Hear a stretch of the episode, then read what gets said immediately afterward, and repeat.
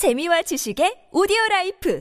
팟빵 안녕하세요. 군사돋보기입니다. 역시 며칠 전 감행되었다 격퇴된 우크라이나군의 밀로베 방면 공세는 아직 제대로 된 시작도 아니었던 것 같습니다. 헤르손 전선에서 가장 중요한 지점 중 하나인 밀로베에 대한 우크라이나군의 강력한 공세가 엄청난 포병 화력의 지원을 받으며 다시 재개되었다고 하는데요. 이번만큼은 러시아군 측에서도 우크라이나군의 공세를 막아낼 수 없을 것이라 판단한 것인지 헤르손 전선 곳곳에서 드네프르 강을 건너 이남 지역으로 철수하라는 벽보가 발견되고 있습니다. 이에 따라 많은 수의 러시아 공수군이 모여있는 밀로베가 우크라이나군에 의해 완전 완 포위, 고립되는 것은 물론 드네프르강 이남 지역 크림반도로 이어지는 카호우카댐 교량 입구가 우크라이나군에 의해 완전히 막혀버릴 것까지 예상되고 있습니다. 이대로라면 정말로 지난 3월 말 이후부터 버텨온 드네프르강 이북 지역의 러시아군 전체가 소멸해버리거나 대거 포로가 되어버릴 수 있을 것이라는데요. 게다가 동부 전선에서도 우크라이나군이 최근 러시아군을 속이는 데 성공해 엄청난 전과를 기록했다는 소식이 있습니다. 우크라이나군은 이를 보아 라스푸티차가 본격적으로 기승을 부리기 이전에 최대한 러시아군을 더 많은 우크라이나 영토에서 몰아내려는 것 같은데 어디까지 해낼 수 있을까요? 전문가는 아니지만 해당 분야의 정보를 조사 정리했습니다. 본의 아니게 틀린 부분이 있을 수 있다는 점 양해해 주시면 감사하겠습니다. 현지 시각 10월 17일 여러 오신트 보도를 통해 퍼져나가기 시작한 정보에 따르면 그동안 소강 상태에 접어들었던 헤르손 전선에서 다시 우크라이나군의 강력한 공세가 시작되었다고 합니다. 지난 10월 15일부터 우크라이나군은 러시아군의 방공 시스템들을 제거하는 작전을 펼쳐 헤르손주 전역에 전개되어 있던 8개소 이상의 방공 사이트를 초토화시켰다고 하는데요. 이는 역시나 이후 하이마스의 로켓 공격이나 공군 전술 전술기들이 항공 폭격을 방해할 수 있는 요소를 사전에 제거하기 위한 작업이었던 것 같습니다. 이를 증명하듯 10월 16일 우크라이나군은 헤르손 동쪽에 있는 밀로베 방면에서부터 서쪽에 있는 헤르손 시에 이르기까지 대규모의 다연장 로켓 및 야포들을 이용한 격렬한 포격을 시작했다고 하는데요. 지난 시간에 앞서 우크라이나군은 밀로베로 진입을 시도했다가 오히려 러시아군에 격퇴되어 전과를 내지 못했다고 말씀드린 바 있었습니다. 그럴 만도 했던 것이 이 밀로베는 현재 헤르손 지역의 러시아 주력군이 필사적으로 막고 있는 핵심 방어 거점으로 러시아군에서도 최정예로 알려진 공수군 위주의 병력 병력이 배치되어 있습니다. 하지만 지난번 공세에서 우크라이나군은 밀로베 진입에 실패했을지언정 러시아군의 약점을 찾았다고 말씀드렸는데 이제 그 약점을 본격적으로 공략하고 있다는 것이 알려지고 있습니다. 헤르손 전선의 우크라이나군은 최근 밀로베 방어선의 측면과 후방에 있는 수카노베, 체르보니아르 방면을 향한 우회 공격으로 밀로베 방면 러시아군에 혼을 빼놓고 있는데요. 현재 이 지역들에서는 우크라이나군이 러시아군 점령지를 뚫기 위해 엄청난 규모의 포격을 실시하고 있습니다. 이는 밀로베 지역 러시아군의 약점을 제대로 찌른 것이라 볼 수 있는데요. 현재 남무전선의 러시아군들은 연료를 보급받지 못해 전차나 장갑차를 참호에 숨긴 채 고정포처럼 운용하고 있습니다. 이처럼 러시아군의 전차나 장갑차들 중 많은 것들이 위치를 이동해 싸울 수 없는 상황인 만큼 이들의 후방 및 취약한 측면을 노리고 공격할 경우 훨씬 더 치명적인 공세가 될 수 있는데요. 연료 보급이 안 되는 대경에는 역시나 지난 10월 8일 있었던 케르치 대교 폭발 사건이 있습니다. 이 다리가 완전히 붕괴된 것은 아니지만 평소 운송량의 4분의 1 정도만이 오가고 있다는 것이 밝혀진 만큼 연료를 보급받지 못한 러시아군이 기갑 장비들을 제대로 운용 이용할 수 없게 된 것인데요. 그나마 다리를 이용하기 어렵게 되자 페리선 등을 통해 케르치 해협을 건너 물자를 수송하고는 해왔는데 10월 15일 이후 현재 케르치 대교의 기상까지 악화되면서 사실상 이 다리를 통한 보급을 러시아군은 포기한 상태입니다. 러시아군은 케르치 대교를 통해 필요한 전쟁 물자의 75% 이상을 해결해 왔다고 하는 만큼 케르치 해협을 통한 물자 보급이 불가능하다는 점은 러시아군에게 매우 심각한 문제가 아닐 수 없습니다. 현재 밀로베 방면으로 몰려들고 있는 우크라이나군 전력은 여러 부대가 있는데 하나는 두드차니 방향에서 드네프르 강안을 따라 밀 로베 북부 쪽을 향해 내려오고 있습니다. 하지만 그 외에 노바카먄카, 노보바실리우카, 체르원, 노브흐리호리우카, 트리포리우카, 페트로파빌리우카 등에서 진격해오는 많은 우크라이나군 전력이 밀로베에서 맞서고 있는 러시아군의 후방에 있는 베리슬라보 지역으로 진격하려 하고 있다는데요. 이렇게 되면 밀로베에 갇힌 러시아 공수군들은 뒤가 차단당해 완전히 고립되게 되고 앞뒤에서 들이치는 우크라이나군의 공세를 동시에 상대해야 하기에 승리할 가능성이 크게 낮아집니다. 안 그래도 화력을 보나 장비를 보나 상태를 보나 우크라이나군에 크게 부족한 것이 러시아군인데 숫자와 화력 의 우위를 최대한 살려치고 들어오는 우크라이나군의 공세를 막아낸다면 러시아군에게는 그게 기적이 될 것 같은데요. 게다가 현재 우크라이나군의 공세 부대들이 노리고 있는 데리슬라보는 드네프르강 이북에서 이남 지역으로 통하는 두 개의 다리 중 하나인 카우프카댐 교량으로부터 불과 5km 거리밖에 떨어져 있지 않은 곳입니다. 이곳을 우크라이나군이 탈환할 경우 우크라이나군은 코앞에 있는 카우프카댐 교량 입구를 막아버릴 수 있는데요. 상황이 이렇게까지 될 경우 러시아군들 입장에서는 드네프르강 남쪽으로 넘어갈 수 있는 방법이 폰툰 페리선이나 뗏목 등을 이용하는 방법 방법밖에 없으며 장비는 포기하고 몸만 도망가야 합니다. 전차와 장갑차 같은 중장비들은 작은 배를 통해 강을 건너기 어려운 만큼 모두 포기하고 러시아군 병사들만 도망쳐야 할 텐데 이렇게 될 경우 또 우크라이나군은 대량의 러시아군 장비를 노획할 수 있게 될 것이 예상됩니다. 그러나 우크라이나군은 현재 이들을 보내줄 생각이 전혀 없는 것으로 보이며 날이 갈수록 거칠어지고 있는 케르치 해협의 기상 상황 또한 우크라이나에게 절호의 기회를 마련해 줄 수 있을 것으로 보입니다. 날씨가 추워지는 11월에서 4월까지 기간 동안 케르치 해협을 통한 러시아군의 물자 보급은 더욱 어려 워지고 케르치 대교의 복구 또한